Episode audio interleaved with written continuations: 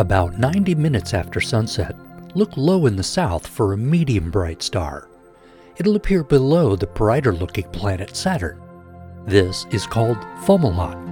It should be relatively easy to spot because it's in an area devoid of other bright stars. For this reason, the early skywatchers often referred to it as the Lonely One or Solitary One. The name Fomalhaut derives from the Arabic Fum al-Hat, meaning mouth of the fish. Fomalhaut is noted for a number of features. It's the brightest star in the constellation of Pisces Austrinus, the southern fish.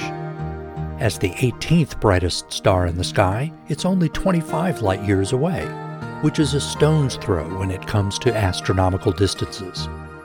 It's also quite young, estimated at only 450 million years, 10 times younger than our Sun. Fomalhaut is a famous place in the search for planets beyond our solar system. The new James Webb Space Telescope shows us for the first time a planet forming system close up and in great detail. The Fomalhaut system has multiple rings of debris.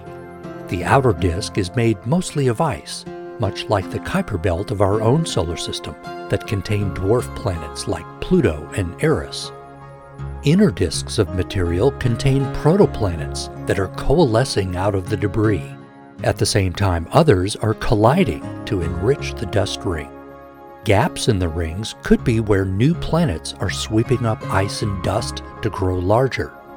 This is a scene very similar to what our own solar system might have looked like over 4.5 billion years ago. With the Delta College Planetarium in Bay City, I'm Mike Murray.